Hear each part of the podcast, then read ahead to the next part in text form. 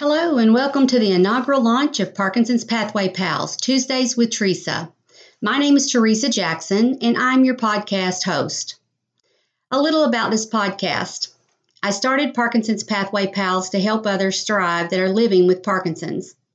When you tune into this podcast, you're going to hear interviews with Parkinson's professionals that will provide pertinent information to disease management and everyday tips to help you live better with Parkinson's.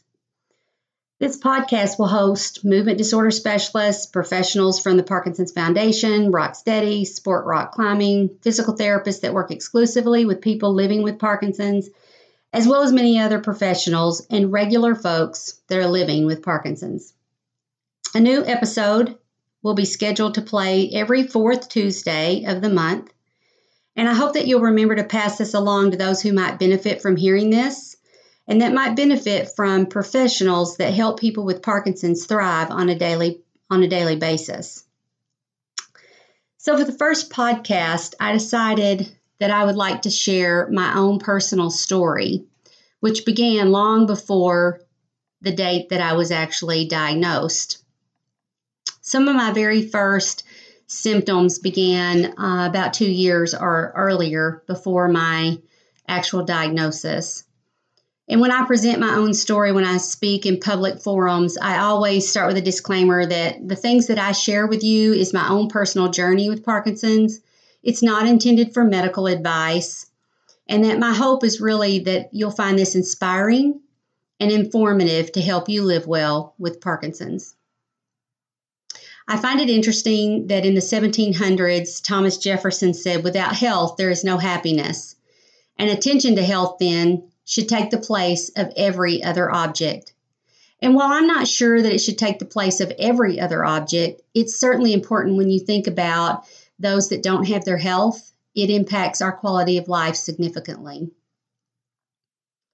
Before I get into my own personal diagnosis, um, I'd like to share just a few statistics.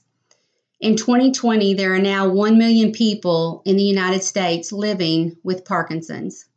60,000 people are diagnosed each year, which means that every nine minutes, someone is diagnosed with PD. Worldwide, there's more than 10 million people living with Parkinson's, and men are five times more likely to be diagnosed with women. There's only about 4% of those that have been diagnosed prior to age 50, and that's called early onset PD. Some people say the age of 60, some uh, neurologists say the age of uh, 50, so that varies, but it's it's diagnosed sooner than what the average person would be diagnosed with Parkinson's. When you combine the direct and indirect cost, it takes $52 billion a year to treat Parkinson's disease. And sadly, nearly 50% of people with PD do not receive educational materials upon di- diagnosis or information on how to manage their or how to manage their disease or how to partner with their provider in order to thrive with the disease. So on to my own personal journey.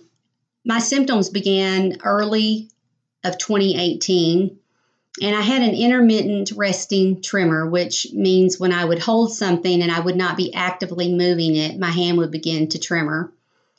I first went to my primary care in August of 2018 because my daughter had noticed this tremor um, early in 2018. And finally, in August, I decided to go to the doctor to see what this was about. And at the time that I went to the doctor that day, um, I had no symptoms. And so she told me to not worry about it, um, that she wasn't worried, and um, just to, you know, go on about my business. well, if you fast forward until November, I had some more symptoms that had become more problematic, and so I returned to my PCP. And at that time, she ordered an MRI uh, of my brain, and it showed completely normal for my age, and there was nothing to, to be acutely concerned about. She did make a recommendation that I see a neurologist for a follow up visit.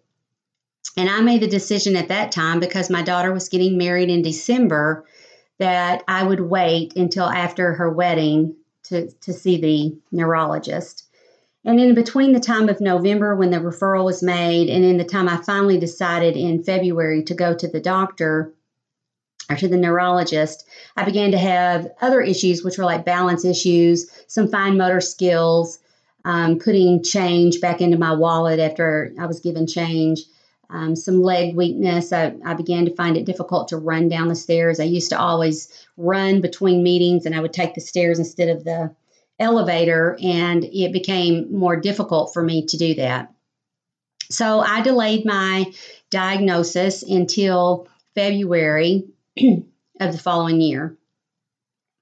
The first time that I was diagnosed, um, I was just in disbelief. And I say the first time because I did seek a second opinion, but I was in disbelief, I was in denial, and that physician provided no education on my disease. I had taken this so lightly that I thought that I had a nutritional deficit. And so I actually scheduled my neurologist appointment on the way to the airport because my husband and I were going on a trip. I remember very specifically that the doctor did a few um, a few tests of you know walking down the hall and uh, finger tapping things that are are done when you're being diagnosed with Parkinson's.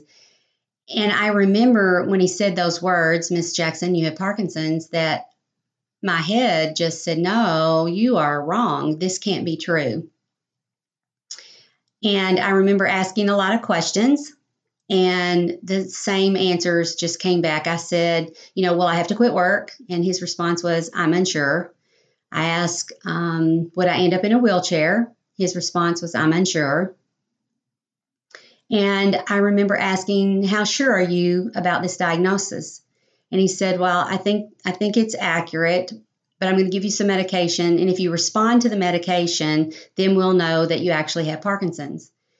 And again, I was just in disbelief that a medication would be prescribed for something that changes the chemicals in the brain, and yet you don't know for sure whether I have it. I've done a lot of research since then and understand that that is part of the process. But at the time, because I was offered no education, I just couldn't believe it. so my husband and I left that day. We had gone together to that appointment because we were on our way for a vacation. And we left the the office that day. Both of us were just stone silent on the way to the airport.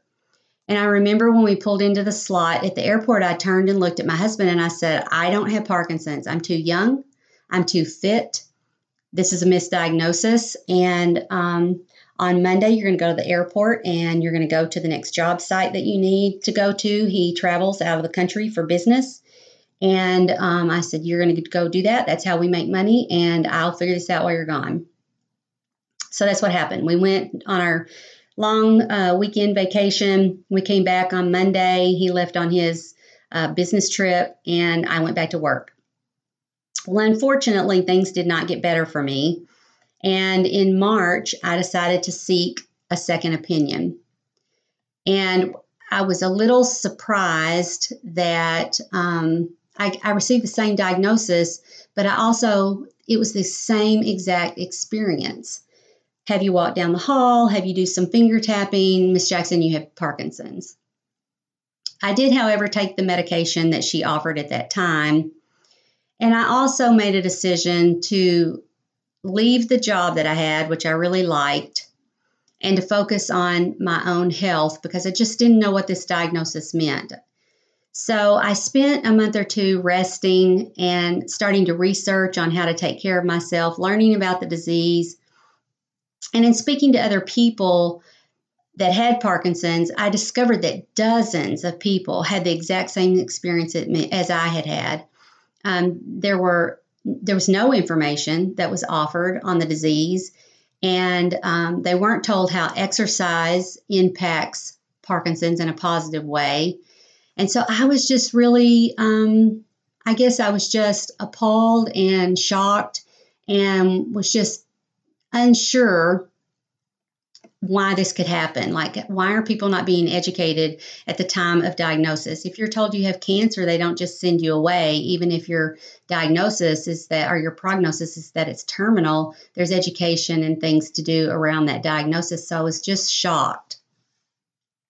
some of the things that I learned quickly, fairly quickly, within the first couple of months after my diagnosis was that um, exercise impacts the disease in a very positive way. It helps control symptoms, and the researchers think that it actually slows the disease process down. It has the potential to. And so, why why is that information not shared at the time of diagnosis? I was just um, I just couldn't believe it. We know in general that exercise increases strength. It improves your eye hand coordination, it improves your posture. There's a connection to your cognitive processing. For Parkinson's patients, it can relieve some symptoms such as uh, soft voice disorders. It can strengthen your core, which helps you have a better gait and better balance. It even improves your reaction time. So, why were we not talking about these things at the time of diagnosis? Um, for people living with Parkinson's, we know that exercise that makes you breathless, that um, makes you breathe hard, and you're sweaty and you're tired, those yield the best results. There's certain types of exercise, such as yoga and Pilates, dance, rock steady boxing, which is designed specifically for people living with Parkinson's, rock climbing. There's all sorts of types of exercise that we know um, can impact Parkinson's in a positive way. And yet, we're just not sharing those. Also, you know, it really takes a team, um, people that have Parkinson's, to meet with a physical therapist. There's physical therapists that are trained specifically for working with Parkinson's patients, and they can design programs to help those patients. When you are designing your team, um, you need to have an advocate, and that can be yourself or it can be your care partner. You need to be partnered with a movement disorder specialist if possible. And if not, you need to be partnered at the at the lowest level with a general neurologist. Your primary care needs to be connected to these people. You may need speech and occupational therapy. You, probably will need some physical therapy. You may need a neuro ophthalmologist. You need a dermatologist. I wasn't told at the time of diagnosis that people living with Parkinson's are at a higher level or are at a higher risk level of developing melanoma, and that you should have a um, dermatology appointment checkup once a year. No one told me that. That's pretty important information. And then, of course, it's really important to have a care partner that can speak for you and advocate for you if at some point you get to where you can't. So these things were all really important and they were not in place, and I just couldn't understand it. So I began to think about what can I do as one person to help with this. So I started an initiative called Parkinson's Pathway Pals.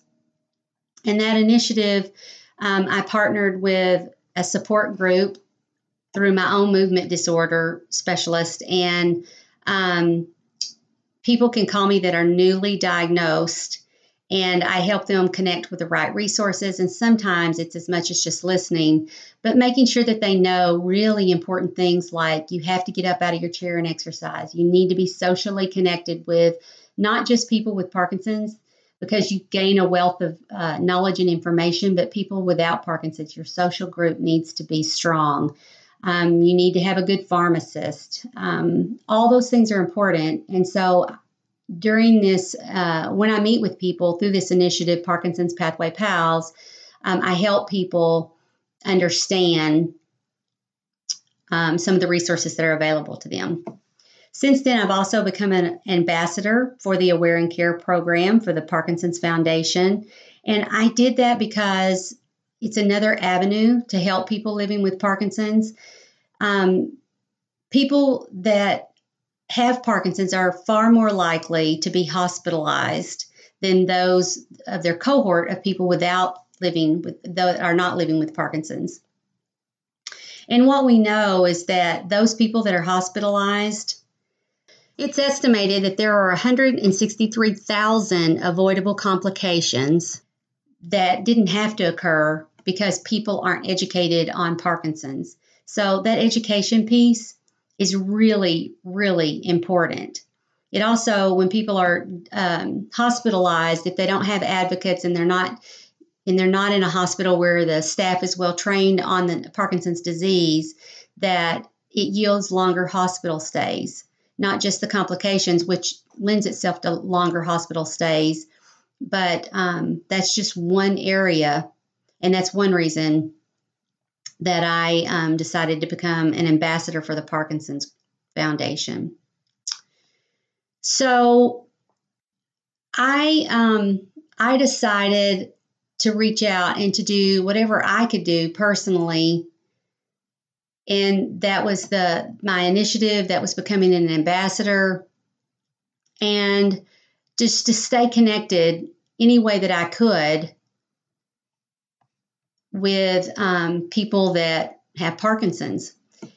And so that's really why I'm starting this podcast. I want people out there, I'll be interviewing professionals and people that are living well and thriving with Parkinson's. I know physicians that have developed Parkinson's, and um, there's just a lot of people out there, professionals that are able to give information to those living with Parkinson's that can help them thrive.